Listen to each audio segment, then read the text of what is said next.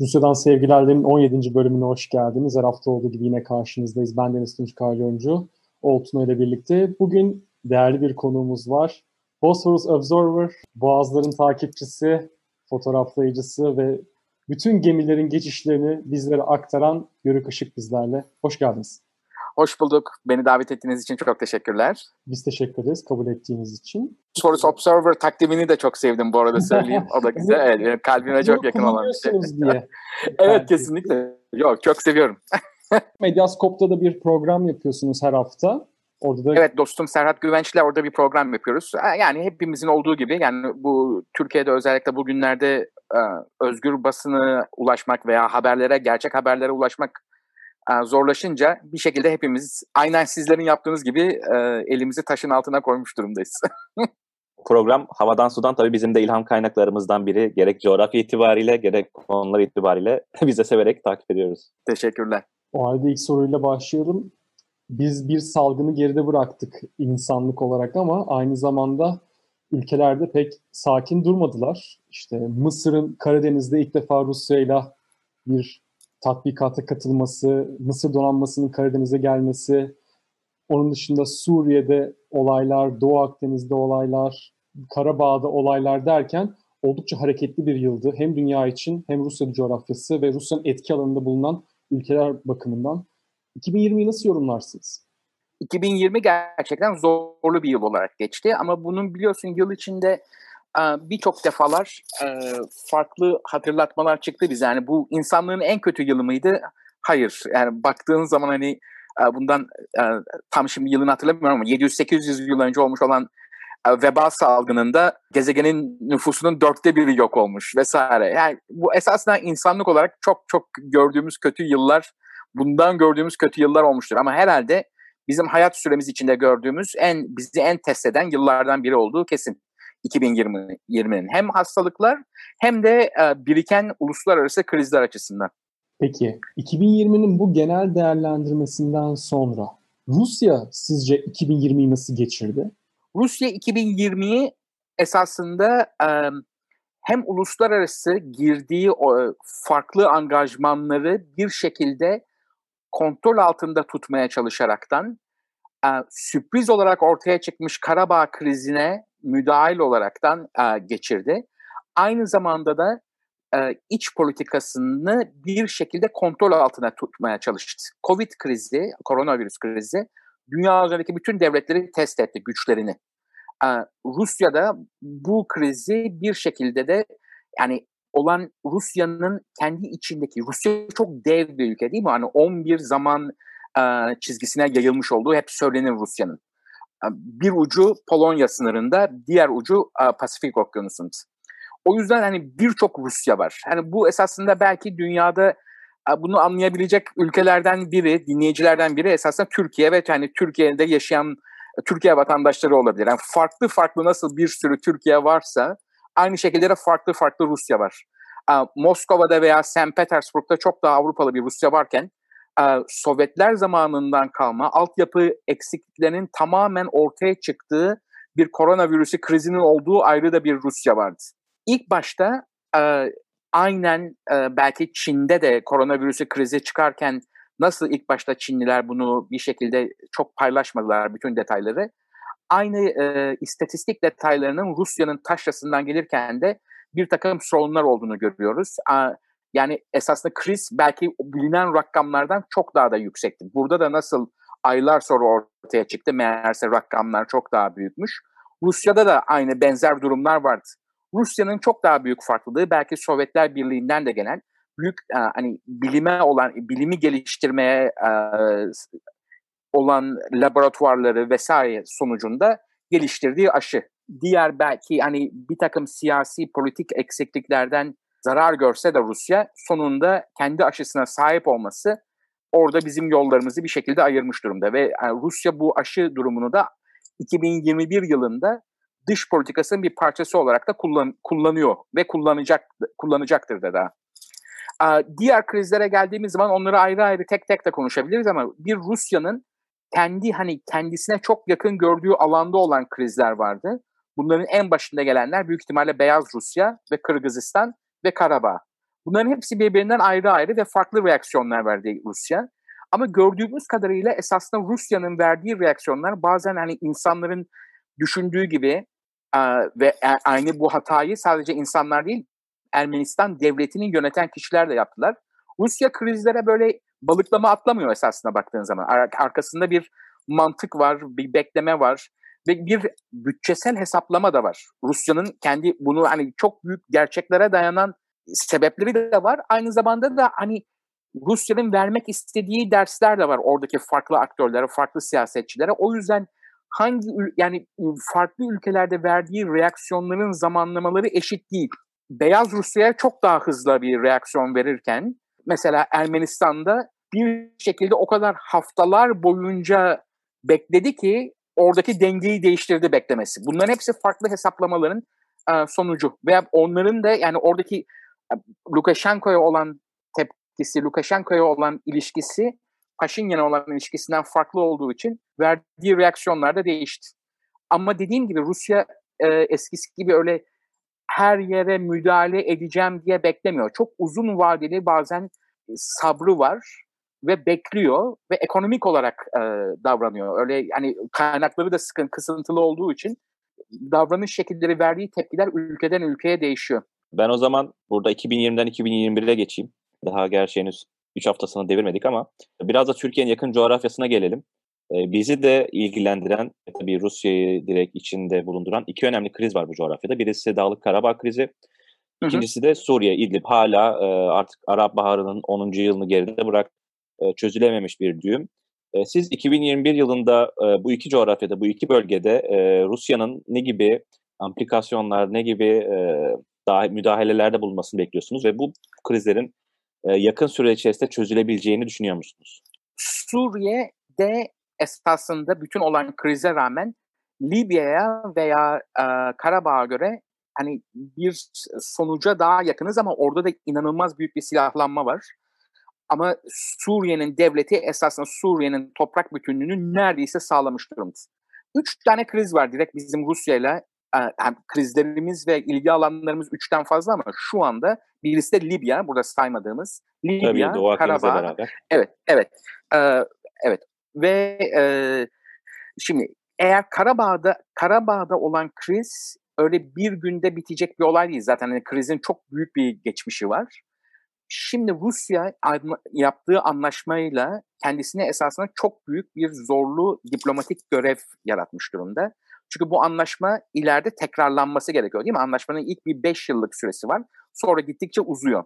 Şimdi iki taraf birbirinden çok farklı iki devlet var. Birisi Azerbaycan, birisi Ermenistan. İkisinin Rusya ile olan ilişkileri birbirinden farklı. Dünya ile olan ilişkileri de birbirinden farklı.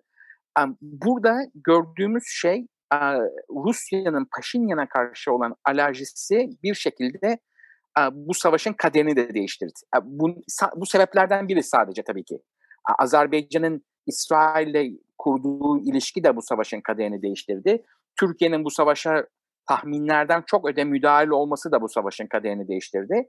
Ama bir tanesi, sebeplerden bir tanesi Paşinyan. Rusya gerçekten Paşinyan'ı sevmiyordu. Ve bak burada işte Rusya'nın sabırlı sabırlı Rusya'yı görüyoruz. İlk başta da Paşinyan ilk geldiğinde de Rusya Paşinyan'ı devirecek vesaire deniyordu. Ama öyle bir şey yapmadı. Bekledi. Sabırla bekliyor Rusya. Bu, bunları birçok zamanlar farklı yerlerde de görüyoruz. Sabırla bekliyor ve zamanı geldiği zaman oradaki sevmediği aktör en sonunda Rusya'ya muhtaç duruma düşmüş durumda. 24 dizi gibi Türkiye'de yaşanan. aynen, aynen, aynen o şekilde. Öyle hani reaksiyoner bir ülke değil Rusya'nın dış politikası. Hani bazı konularda Sovyetler Birliği'nin bile gerisine düşen pozisyonları var. Yani Rusya'nın Çarlık zamanından gelen pozisyonları var ve bu pozisyonları çok uzun vadeye yaymış bir şekilde takip ediyor veya koruyor veya e, işte gerekirse de doğru zamana inandığı zaman da müdahalede bulunuyor. Ama bu müdahalede bulunduğu zamanları da 2021'in 2020'nin koşullarına göre yapıyor. Yani ben bütçemin %20'sini %30'unu burada para harcayacağım şekilde yapmıyor. Bekliyor ve sabrediyor. Hatta yani sonuçta şeye baktığımız zaman bak bu Karabağ krizine Rusya o bütün bu savaş içinde Bir tane helikopter kaybetti sonuçta. iki tane de asker, iki üç tane de askeri öldü. Yani Rusya açısından inanılmaz ekonomik bir bu hani belki çok soğuk ve yani korkunç bir şey söylemek için ama Rusya bu savaşta çok ekonomik bir müdahalede bulundu. Diğer taraflar çok şiddetli bir şekilde çarpıştılar. Binlerce kişi öldü. Hem Azerbaycan tarafından hem Ermenistan tarafından. Rusya en son anda geldi. Bunu devam ettirebilir mi Rusya? Büyük ihtimalle ettirebilir. İki ülkeyi de çok iyi tanıyor. İki ülkenin politikacıları da onları çok iyi tanıyor. Ve esasında belki burada görüyoruz yani nasıl Azerbaycan şu, şu şeyi aldıktan sonra durdu. Çünkü Ermenistan belki Azerbaycan da nüfusunun içinde farklı hani daha heterojen bir yapıya hazır değil. Uluslararası baskıyı istemiyor. Gerektiği kadar kendisine iç politikada kullanabileceği kadar bir zafer elde ettikten sonra durdu. Burada Rusya'nın önündeki en büyük şu anda sorun lojistik olacaktır. Burası gerçekten adından da bilindiği gibi coğrafya olarak zorlu bir yer. Ruslar burada farklı altyapıları yani olan terk edilmiş altyapıları vesaire geliştirmeye çalışaraktan orada zaten hani Gümrü'de olan bir üsleri var Ermenistan tarafında. O üstten ayrıca kendilerinin barış gücünün rahat bir şekilde malzemeleri vesaire taşıyabilmeleri için altyapı oluşturmaya çalışacaklardır bir şekilde Türkiye'nin buraya müdahale olmasını ilk başta bir hani sürpriz olarak gördükten sonra ona da çok kolay uyum sağladılar. Türkiye'yi kafasında bence Türkiye'yi Libya'da krizde olsun, Suriye'de olsun Türkiye diğer diğer uluslararası aktörlerden gerçekten farklı davranıyor. Türkiye'de Ankara'yı iyi okuduğunu, iyi anladığını düşünüyor ki bence de haklı zaten böyle düşünmekte.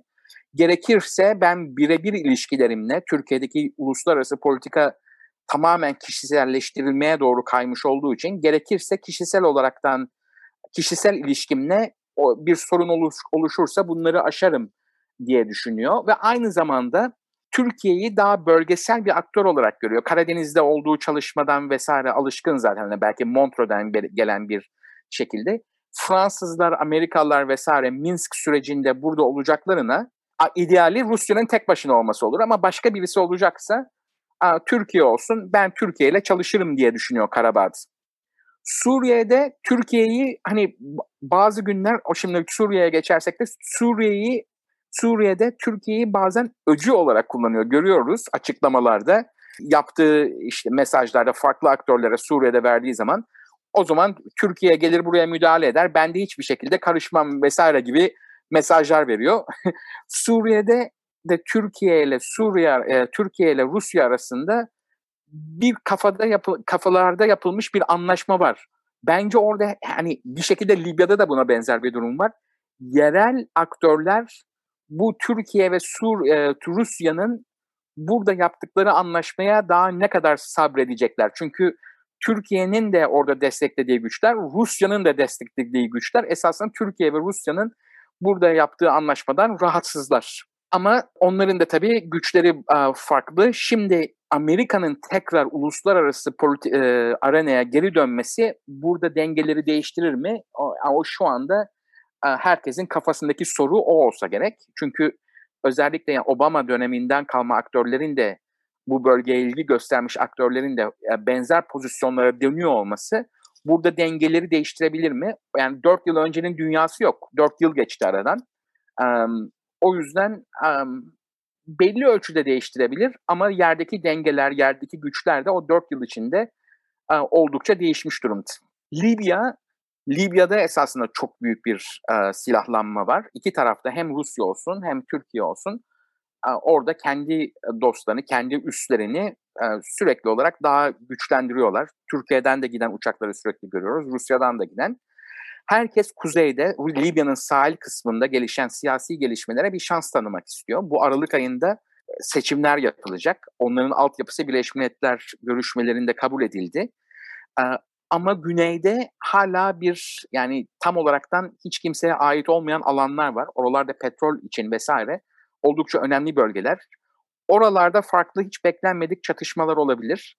Ama dediğim gibi Rusya e, özellikle farklı konularda da sürekli başka aklında problemler olduğu için bence Türkiye'yi çalışabilir bir ülke olarak gördüğü için bunu bir şekilde yürütmeye çalışıyor. Rusya'nın şu anda mesela bak son bir ay içinde düşünürsek Danimarka'dan, Hollanda'dan zannedersem Romanya'dan elçileri e, persona non grata e, ilan edilip atıldılar. Baltıklarla olan bir sürekli problemleri var. Görüyoruz ve onlara karşı verdiği Rusya'nın farklı haber kanallarının, Sputnik'in vesaire verdiği bir savaş var Baltık'a karşı. Onların da karşı taraftan Rusya'ya karşı verdiği e, bir savaş var. En son mesela e, zannedersem bu yani son çok e, bilmiyorum siz de takip etmişsinizdir belki. Kore'de bir film direkt yönetmeni Litvanya'da öldü mesela. Bu bile bir kültür savaşı haline evet, dönüştü. Evet. İşte Baltıklarda koronavirüsünün tamamen kontrolsüz olduğuna dair, onların beceremediğine dair. Yani böyle hiç akla gelmeyecek konular e, büyük tartışmalar haline dönüşüyor. Aynı şekilde e, Beyaz Rusya'nın buz hokeyi turnuvasını işte ev sahipliği yapıp yapmayacağı konusu. Mesela yani orada zaten sürekli verdiği böyle bir batıyla olan ilişkisinde büyük bir zehirlenme var ve bu konuyu çok iyi takip eden ülkeler var. Baltık ve Polonya başta olmak üzere. O yüzden ve tabii orada esasında en büyük para kaynağı şu an konusu Nord Stream 2. Yani orada da ayrı inşa ettiği ve Amerikalıların çok büyük ilgi gösterdiği boru hattı olayı.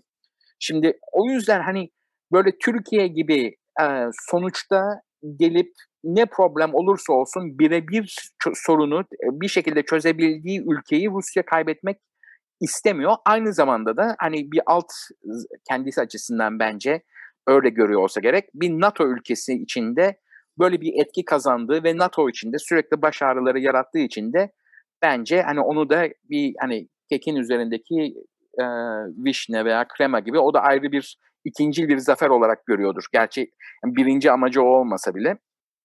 O yüzden Türkiye ile olan ilişkilerinde ben bir şekilde bu şekilde devam edeceğini ve bütün bu alanlarda bir şekilde mutsuzluklar muhakkak olacak. Böyle gergin anlar vesaire olacak.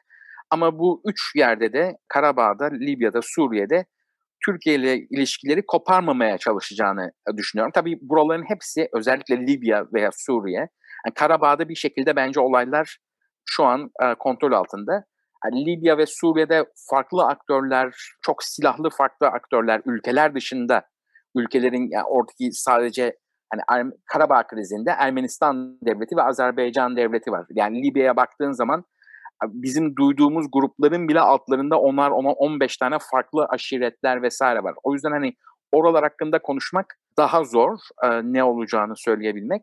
Ama Karabağ krizi bu şekilde bu yıl böyle geçer yani buradan yeni bir şey çıkmaz ama Libya e, daha hani daha bir soru işareti diye düşünüyorum.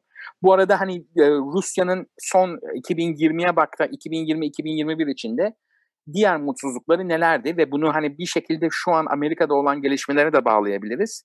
Beyaz Rusya'da ve Kırgızistan'da olan halk hareketleri. Bunlar zaten bu tip halk hareketlerine Rusya'nın her zaman çok büyük alerjisi vardır. Ermenistan'da da zaten hani belki Paşinyan'ın başlangıçtan sevmemelerinin sebebi bu halk hareketlerine dayanmasıydı.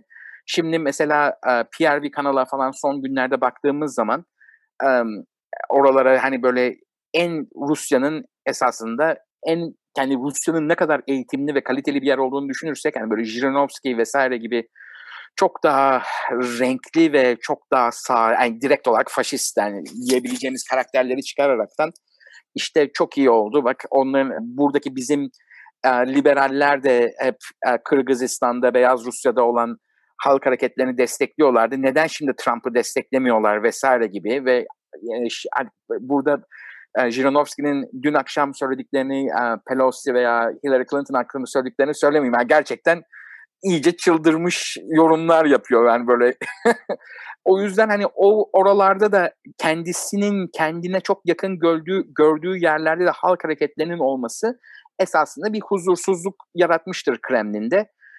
Ama buralarda da seçilen kişiler hepsi e, yani Beyaz Rusya'yı bir şekilde kontrol etmeyi başardı. Bir şekilde şanslı da oldu. Belki Trump'ın yarattığı diğer krizlerden dolayı dünya Beyaz Rusya Avrupa'nın dibinde olmasına rağmen biraz ilgisini kaybetti. Kış da geldi vesaire.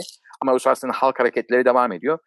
Kırgızistan'da da oradaki biliyorsunuz seçilen kişiye takma adı Kırgız Trump, Sadir Japarov oldukça milliyetçi birisi ama seçilir seçilmez doğru kendi yani Rusya ile olan ilişkileri açısından doğru davranaraktan Rusya bizim için çok önemlidir vesaire gibi böyle klasik klişelerle dolu bir açıklama yaptı ama yani Rusya ile ilişkileri yani kendi içerideki milliyetçi söylemine rağmen Rusya ile ilişkileri koparmamaya çalışacağını e, gösterdi. Bu tip şeyler çünkü zaman zaman Rusya'nın başını ağrıtıyor. Rusya'nın içinden gelen açıklamalar da bir, yaklaşık bir ay önce bunun detaylarını o zaman tweet etmiştim ben. Böyle bir anda gene bu Jiranovski'nin veya başka bir gene bir milletvekilinin olduğu bir olay içinde Kazakistan'la Kazakistan'ın varlığını sorgulayan bir mini kriz yaşanmıştı. Biliyorsun bu şey içinde mesela Kırım'da öyle Sovyetler Birliği'nin farklı önemli günlerinde farklı topraklar vesaire diğer yönetim bir kısmına verilmiş. Hani Kırım nasıl Ukrayna'ya geçişi Khrushchev zamanında olmuş olan bir şey. Kazakistan'ın kuzeydeki toprakları da bir şekilde öyle hediye gelmiş olarak söyleniyordu. Bu Kazakları çok kızdırdı vesaire. Orada da hani böyle Rusya'nın da hiç durduk yere esasında yani Kazakistan gibi normalde Birleşmiş Milletler'de vesaire hep Rusya'nın yanında oy veren Kazakistan'ı bile bir anda kızdıracak böyle içine kendi iç politikasına dayanan yaptığı hatalar olmuyor değil. Yani o tip şeyler de oluyor. Başka ne bu konularda söyleyebiliriz Rusya'nın yaptığı düşünüyorum şimdi. Ben aslında zannedersem Baltıklardan bahsederken Baltıklardan bir soru sormak istiyorum. Tabii Daha ki. o coğrafyayı da içine kapsayacak şekilde.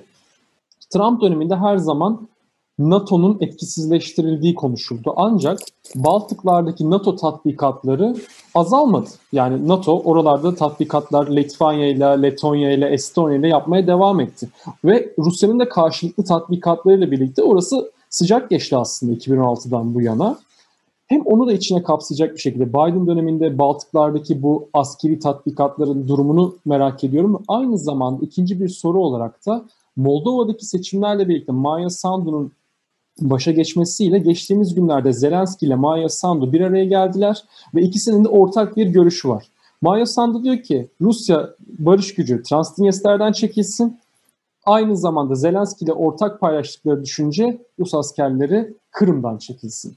Bu iki soruyu nasıl yorumlarsınız? Neler olur sizce? Bu çok güzel bir soru. Bu çok güzel bir soru. Çünkü neden çok güzel bir soru? Yani bu klasik böyle bu tip röportajlarda hep söyleniyor. Bunu sorduğunuz için teşekkür ederim. Aa, yok ama gerçekten çok güzel. Çünkü a, bu sene Zapat yılı. Biliyorsun Rusya'nın yaptığı iki tane büyük tatbikat var. Bu Zapat batı demek zaten. Bu Avrupa'da yaptığı. Bir de doğuda yaptığı var.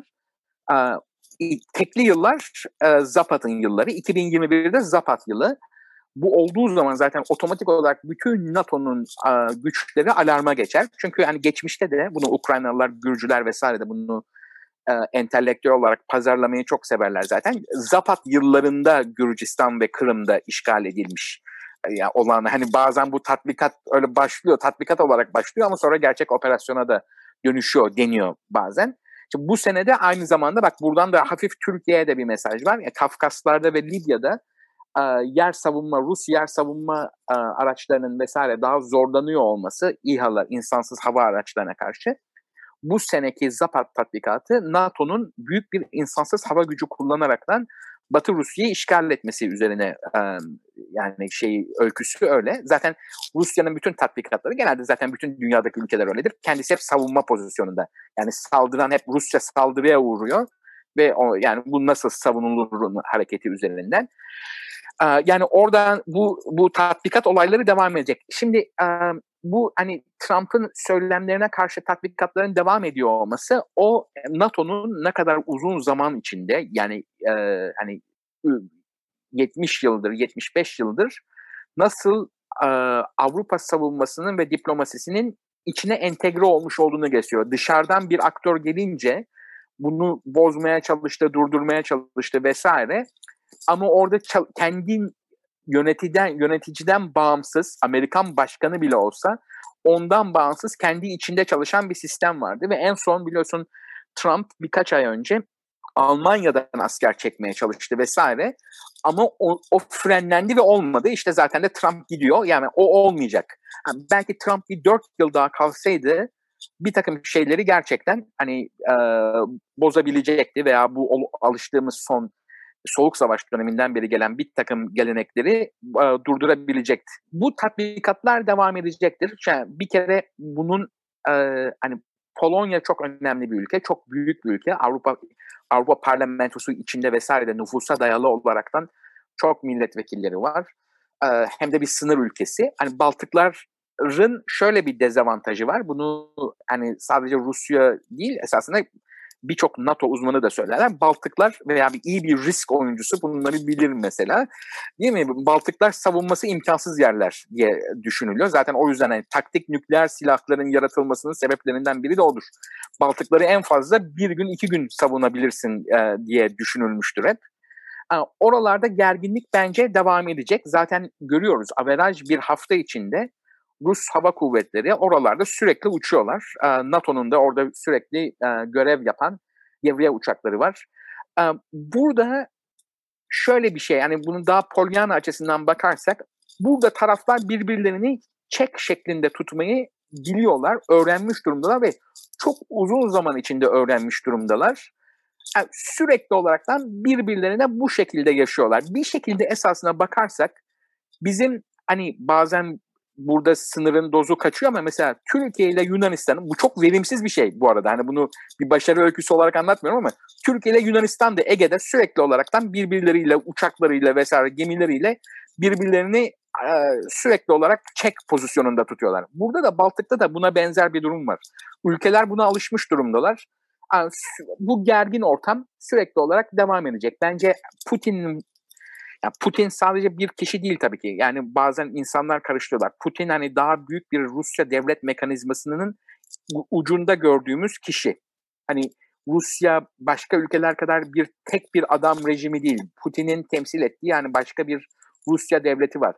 Buradaki ilişkileri Rusya bu şekilde konuşlandırmış durumda. Orada sürekli olaraktan askeri hareketlilik biz bence göreceğiz Baltıklarda. Aynı şekilde de bu ilişkileri oradaki ülkeler mesela bu Navalny olayında en son Navalny'nin geri dönüşünde görüyoruz. Baltıklar ve Polonya, Almanya bu konuların en yakın e, takipçileri. Bence şu anda Rusya'da ki en önemli zaten bunu e, daha kaliteli haber kanallarını vesaire baktığımız zaman görüyoruz. Rusya'da e, çok dikkatli bir şekilde bu sene Almanya'da ne olacağını ta- e, takip ediyordur. Esasında Türkiye için de bu çok önemli. Birçok ülke için çok önemli. Çünkü esasında Almanya çok büyük bir gücü e, temsil ediyor. Ve Almanya'da kimin seçileceği e, Rusya için çok önemli olacaktır. E, nasıl hani e, Türkiye ile de e, Merkel kendi kafasında bir çalışma ilişkisi kurdu. Pozitif veya negatif ne taraftan baktığına bağlı olaraktan. Rusya ile de Merkel'in bir ilişkisi var bu şekilde. Kurduğu bir ilişki var. Rusya bu ilişkinin devamını isteyecektir ama mesela daha daha şans eseri e, farklı e, politikacılar seçilirse mesela şimdi daha benim alanımın dışındaki yerlere gidiyorum ama mesela Norbert Röttgen değil mi? Mesela e, Rusya'nın Suriye politikasını en şiddetli Almanya'da eleştiren kişilerden biri. Onlar o Kuzey, Kuzey Ren-Vesfalya'dan gelen e, Armin Laschet vesaire gibi Rusya'nın daha çalışabilir gördüğü bir kişi seçilirse o zaman Rusya için daha ideal bir pozisyon olacaktır. Şimdi oralar bunu neden bahsettim buradan? Bu senin sorduğun sorunun e, esasında cevabı bunlara da bağlı. Şimdi Baltıkların söylediği eleştirilere daha açık bir Almanya olursa bu Rusya'nın hayatını çok aşırı zorlaştıracaktır. Ama bugünkü gibi işte Nord Stream 2 olsun vesaire ben e, yapılan insan hakları konularını vesaire eleştireceğim ama ben bunu işte kompartmentalize ediyorum. Gerektiği zaman Rusya ile de ekonomik olarak aynı zamanda da çalışacağım diyen bir Almanya olursa bambaşka bir durum ortaya çıkacaktır. Burada Baltıkları kapatmadan küçük bir soru sormak istiyorum Rusya ile alakalı. Tam Baltıklarda tatbikatlar devam ediyor. Bunlardan bahsettik. Peki Rusya Kaliningrad'ı nasıl kullanıyor bu noktada? Yani onun için nasıl bir stratejik önemi var Kaliningrad'ın? Çok büyük stratejik bir önemi var. Bir, iki tane esasında çok birisi gerçekten klasik askeri stratejik bir önemi var. Orası normal olarak yani limanlar vesaire açısından sürekli görüyoruz. Rusya'nın diğer yaptığı savunma ihracatının ürünleri mesela Vietnam'a sattığı pardon Çin'e Hindistan'a sattığı S-400'ler olsun, Vietnam'a sattığı farklı askeri araçlar olsun oralardan gidiyor. Görüyoruz bunları. Bunlar bazen e, Rus hükümeti için çalışan taşeron sivil gemiler tarafından da taşıyorlar. Hatta Çin'e sattıklarının bazılarını kötü bir Baltık fırtınasında Kaliningrad'dan çok uzak olmayan bir yerde Baltık denizine düşürdü bazılarını. Sonra tekrar yapıp yeniden birkaç ay gecikmeyle sonra tekrar gönderdiler. O bakımdan bir önemi var. Aynı zamanda da hani daha diğer Rusya açısından baktığımız zaman Kaliningrad Avrupa'ya birçok kaçakçılığın, farklı negatif unsurların da olduğu bir yer. Yani orada para kaçakçılığı da, insan kaçakçılığı da, başka kaçakçılıklar da oluyor. Yani orası Rusya'nın hem para kazandığı hem de askeri ve ekonomik olarak stratejik çok önemi olan bir yer. O halde buradan e, ilk sorunun ikinci kısmına geçebiliriz. Moldova, Ukrayna ve Kırım.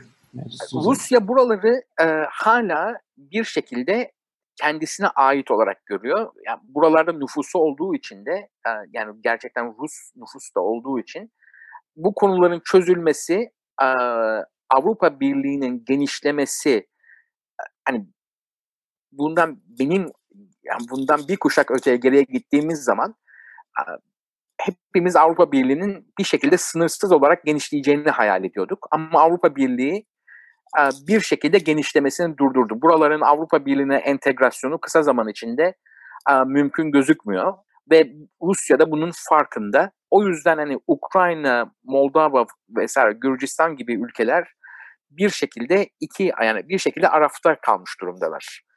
Bu Transdniester konusunu görüyoruz.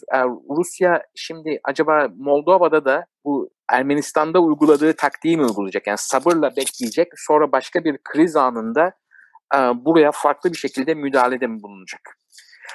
Eğer Moldova gücünün ötesinde Transdniester'de bir operasyon veya bir şey yapmaya çalışırsa bu bence Moldova için mutsuzlukla bitecektir diye çok açıkça düşünmek lazım. Yani Moldova bir Moldova kendi e, iç dinamiklerini geliştirmekle, geliştirmeye odaklanırsa çok daha iyi olur.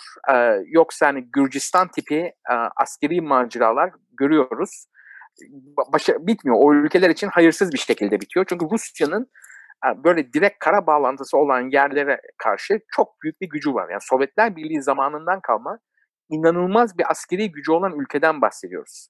Yani mesela Suriye'de vesaire belki zorlandı ama oralara bile bir operasyon işte gidip kaç ülke ötesinde gerçi yani bir eskiden kalma bir altyapısı vesaire orada siyasi bağlantıları vardı ama buralara limitli operasyonlar yapabiliyor. Ama böyle Gürcistan olsun, işte Kırım olsun veya Moldova gibi yerler olursa buralar zaten yani Rusya'nın çok yakınında olan yerler. Yani buralara Rusya'nın askeri operasyon yapması çok kolay ve buna karşı çıkacak bir güç yok. Yani NATO'nun vesaire bazen bu ülkeler hani çok hayal güçlü. Bu ülkeler yani kendi özgürlük ihtiyaçlarına veya Rusya'dan kendi bağımsızlıklarını kurma isteklerinde e, hayalleri gerçeklerin ötesine geçiyor.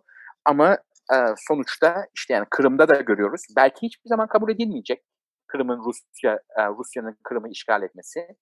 E, yani sonuçta mesela Baltıklar da kabul edilmemiş değil mi? Baltıklar 50 yıl boyunca, 60 yıl boyunca Rusya'nın parçası olaraktan, teknik olaraktan dünya tarafından belki kabul edilmedi. Ama sonuçta gerçekte, pratikte Rusya orada kaldı. Kırım da böyle bir konu. Yani Rusya asla Kırım'dan çıkmayacak. Transdniester'de e, Moldova için orayı şu anda farklı bir hale getirmek e, imkansıza yakın e, diyorum ben. Esasında Moldova'nın böyle bir cumhurbaşkanı seçmiş olması, Sandro'nun seçilmiş olması Moldova için bir zafer. Bu da Rusya'nın pratik tarafını gösteriyor. Rusya bak öyle gelip hani ben şu kişiyi seçtireceğim vesaire konularına artık girmiyor Rusya bir şekilde. Ama Rusya da bunu bir kenara yazmıştır. Bek- bekleyecektir. Başka fırsat bulursa onun kuyusunu kazmaya çalışacaktır diye düşünüyorum ben. Yörük Bey burada o zaman biraz da Rusya'nın içine dönelim. Siz de e, Navalny'den kısacık bahsettiniz. E, iki gün önce hepimiz, bütün dünya şok içerisinde. Aslında bekle, beklenmedik bir şey de değildi, sürpriz olmadı. E, fakat Navalny'nin e, gözaltına alınışını canlı canlı izledik. Rusya'da e, tabii iç siyaset de e, geçen yıldan beri kaynıyor. İşte referandum, önce bir referandum anayasa değişikliği yaşandı. Daha sonra özellikle İngiliz basınında her sene olduğu gibi e, Putin'in sağlığının bozulduğuna, işte Parkinson gibi farklı hastalıklara yakalandığı ve 2021'de görev bırakacağı gibi dedikodular çıkarıldı. Ki bugün e, Kremlin paylaştığı fotoğraflarda gayet sağlıklı görünüyordu. Buz gibi bir e, havuza giriyordu Putin. Evet. Özetle Buzdan da büyük bir haç yapmışlardı görmüşsündür Tabii. belki. Evet evet çok çok estetik bir fotoğraftı. Siz e, Rusya'nın 2021'de kendi içerisindeki gelişmeleri nasıl görüyorsunuz? Navalny'nin tutuklanması, işte Duma seçimleri ve Putin'in geleceğine dair dedikodularla birlikte. Putin'in sağlık konusu bu genelde e, sağcı Polonya veya sağcı Baltık basınından çıkan dedikodudan ibaret e, bence yani şu anda gördüğümüz kadarıyla sağlıklı. Tabii ki yaşlanıyor. Herhalde çok çılgınca kortizon falan kullandığı günlerde olduğunu görebiliyoruz yüzünden ama genel olaraktan sağlıklı. Şimdi Navalny konusu tam olaraktan hani Rusya'nın bakalım şimdi Biden'ın gelmesine esasında saatler kala, kala neredeyse bu kriz iyice alevlendi ve şu anda gördüğümüz kadarıyla Rusya hiç geri adım atmıyormuş gibi gözüküyor. Şimdi bugün aynı zamanda burada da hemen şimdi unutmadan söyleyeyim Navalny'nin ekibi e, Navalny'nin tutuklanmasına karşılık dev araştırmalarından birini yayınladı bugün. Bu da e, Putin'in e, Gelencik'te yani Krasnodar Kray'da yani Rusya'nın en güzel yerlerinden biri güneyde Karadeniz kıyısında Krasnodar Kray'da ve burada genelde Rusya'nın da e, hani emlak üçkağıtçılıkları vesairenin olduğu yerdir böyle işte hani or, yani Türkiye'ye gene çok yakın konular hani böyle işte ormanlık alana dev villalar yapalım işte deniz kıyısına otel yapalım vesaire gibi konuların hep meşhur olduğu yerdir zaten. Gelencik'teki e, Putin'in sarayı 100 e, milyar euro harcanmış e, şeyin Navalny'nin bugün ekibinin yayınladığı rapora göre 100 milyar ruble yani yaklaşık 1 milyar euro harcamışlar sarayı yapmak için. Bir şekilde de hani belki bu daha Moskova ve St. Petersburg'daki muhalefete yönelik olaraktan esasında sarayın ne kadar zevksiz yapıldığına dair de bayağı uzun bir kısımlar vardı. Sen de okuduğunda göreceksindir. Bu şeyin Putin'in Doğu Almanya'da geçirdiği günlerden ne kadar etkilendiğini gösteriyor. Bir Hikaye 1987'de başlıyor o adları. Evet, evet.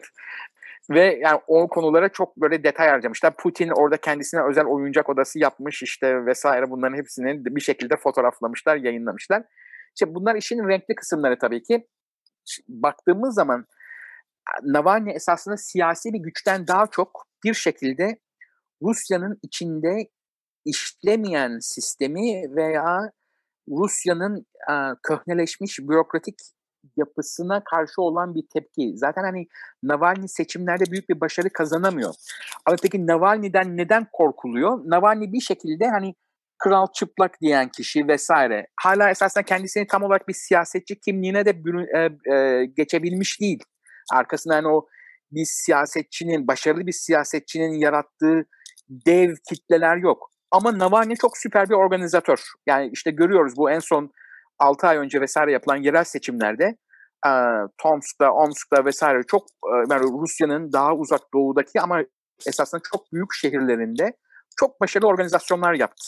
Ve farklı grupları bir araya getirdi. Ama şimdi getirdiği yerlerdeki aynı zamanda hani satrançta nasıl kazanılır? Bir şekilde ya çok iyi oyuncusunuzdur kazanılır ya da diğer oyuncu kötüdür kazanır. Yani öbür tarafta yerel yöneticiler vesaire artık o kadar yolsuzluklara vesaire bulaşılmış ki ya hani onlar sayesinde onlar iyice kaybettiği için kazanılıyor. O kadar hani büyük bir e, yöneticiye karşı tepki oluşmuş.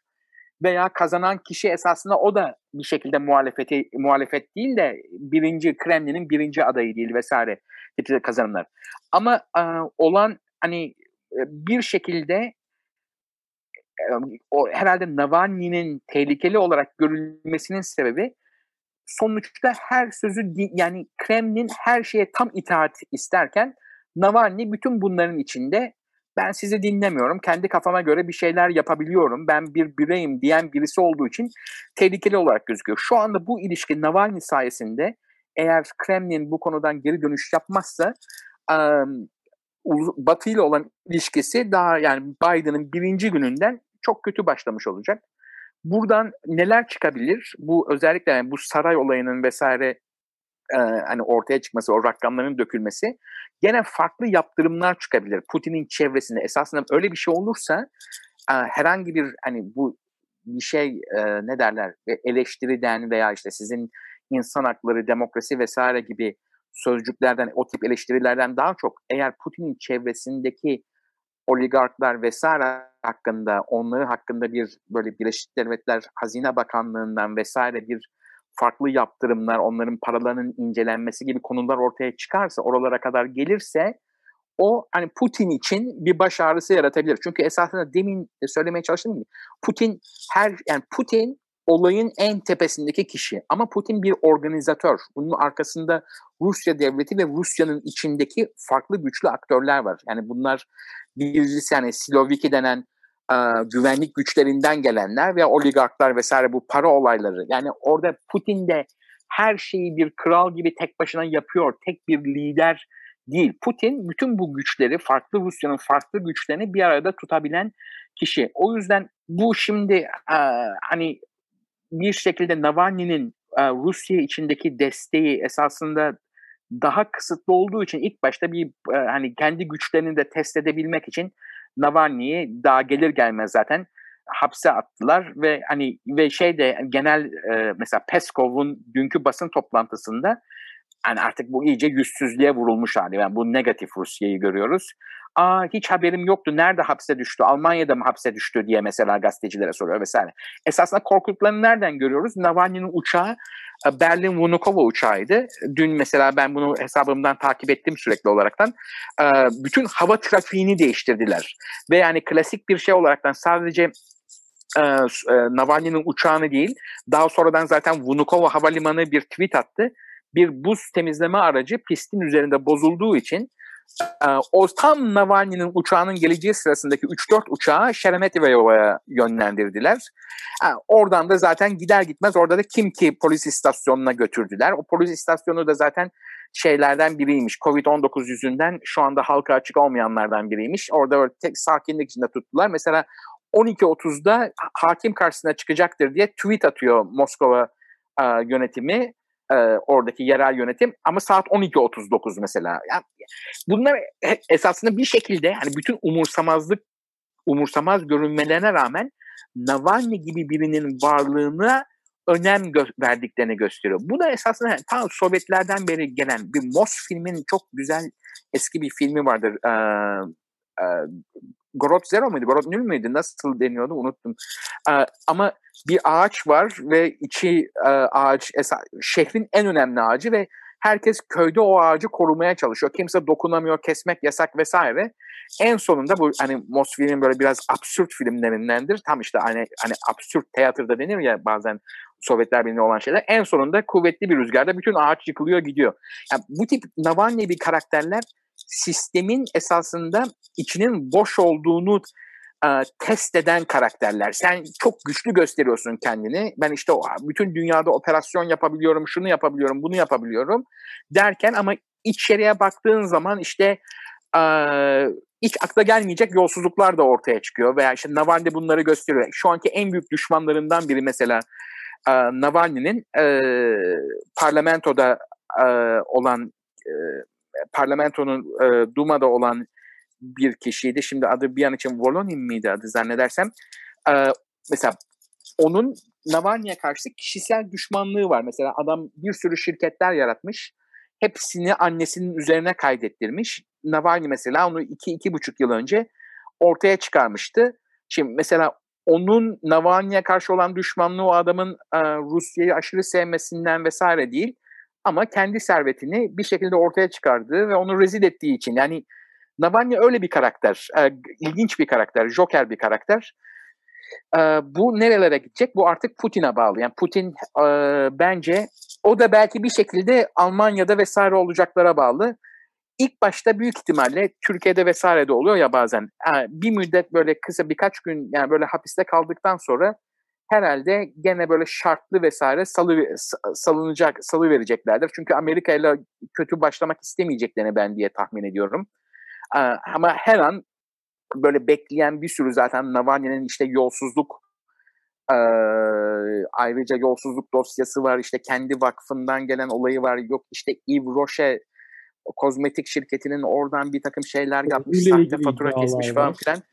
Evet onlar var. Yani onu bir şekilde her an geri gelebilir bu davalar. Yani istedikleri an tekrar hapse atabilecekleri bir şekilde ilk biraz ben e, yumuşatmaya döneceklerini tahmin ediyorum. Çünkü birinci günden e, Washington'la kötü başlamak istemeyeceklerdir. Bence Putin'in deneyimine ters düşen bir hareket olur bu. Ama öte yandan günlerce de Biden'a e, tanımadılar seçim, seçim zaferini. Tabii onda evet. ayrıca legitimize ettiler ama e, yani o da tuhaf bir şeydi. Bir de yani zaten şu anda mesela yaptıkları yayınlar vesaire de direkt olarak hani yaptıkları yayınlar hani bizde de mesela bazen Türk televizyonlarında da garip yayınlar görüyoruz ama teknik olarak en azından özel kanallarda vesaire. Burada direkt Rusya'nın devlet kanalında çok çılgınca bu Trump gösterileri, senatonun baskını hakkında vesaire yani iyice e, fanteziye varan e, yayınlar var son e, bir hafta için. Ve hani bir şekilde hani görüyoruz yani yayınların şeklinden sadece bu kişileri destekleyen değil, bu yani bu olayları bir Schadenfreude şeklinde e, seyredip zevk alaraktan bunların yayınını yapan e, bir grup var. E, o yüzden hani evet zaten hani o bakımdan bir gerginlik olacaktır ama direkt olaraktan Putin en sonunda Biden'la telefonda görüştüğü zaman Biden'ın da olayları tekrar normalleştirme isteğini düşünürsek yani Biden da al bir orada bir enkazı devralıyor. Biden'ın da kendi yaşı ve kendi deneyiminden itibaren tekrar kurumları çalıştırmaya çalışacaktır. Yani şimdi o kadar konular birikmiş durumda ki mesela Amerika esasında yani böyle aklıma şu an gelen şeylerden biri bu hani Open Sky Street'i benim uçaklar ve gemiler konuma yakın. Trump ve bazı cumhuriyetçi senatörler yüzünden Amerika buradan çekildi. Bundan esasında Amerika'nın da zararı olacak bir şeydir. Yani bu tip tekrar e, görüşmeleri, bu tip ilişkileri Biden bence canlandırmaya çalışacaktır. Ruslar da bu konularda yani böyle diplomasi vesaire Ruslar bu tip şeylerden kaçmazlar. Yani bu bunların Rusların angaja olmayı sevdikleri konular bunlar. O yüzden bir şekilde bence ilk baştan daha ilk haftadan krizle başlamak istemeyeceklerini ben tahmin ediyorum ama bu bir yumuşama işareti değil. Yani Rusya'nın içinde de ekonomik sebeplerden vesaire olsun gittikçe hani zorlaşan ve aynı zamanda Rusya Rus halkı yani Rusya'nın şehirlerinde yaşayan kişilerde hem kültürel olaraktan hem bilgi olaraktan daha bir iyi bir yaşam olduğunu, daha bir iyi bir yönetim isteyen e, insanlar. Bunları görüyoruz. E, sadece Rusya çok büyük alana yayılmış, yani büyük bir nüfusu olduğu için yani çok farklı gruplar var. Yani o yüzden bir mutsuzluk var zaten. Buna nasıl Putin cevap verir? Bence esasında buna cevap verme kültürün ben Putin'de çok fazla olduğunu zannetmiyorum. Yani bir noktadan sonra Putin de bildiği şeyleri yapıyor. Putin bu noktadan sonra daha demokrat vesaire davranmaz. Yani bu Rusya'nın içinde kendisi bir şekilde buna doğru evrilip farklı bir gün bir lider çıkar ama yani o bu Putin bu lider olmayacak bunu biliyoruz. O bakımdan Rusya'daki demokratları veya liberalleri iyi günler beklediğini söylememiz çok naif olur bence. O halde teşekkür ederiz programımıza katıldığınız için. Ben beni davet ettiğiniz için çok teşekkür ederim. Oldu. Teşekkürler. Ve Rusya'dan sevgilerlerin 17. bölümünü böyle noktalıyoruz. Gelecek haftalarda yine görüşeceğiz. Hoşçakalın.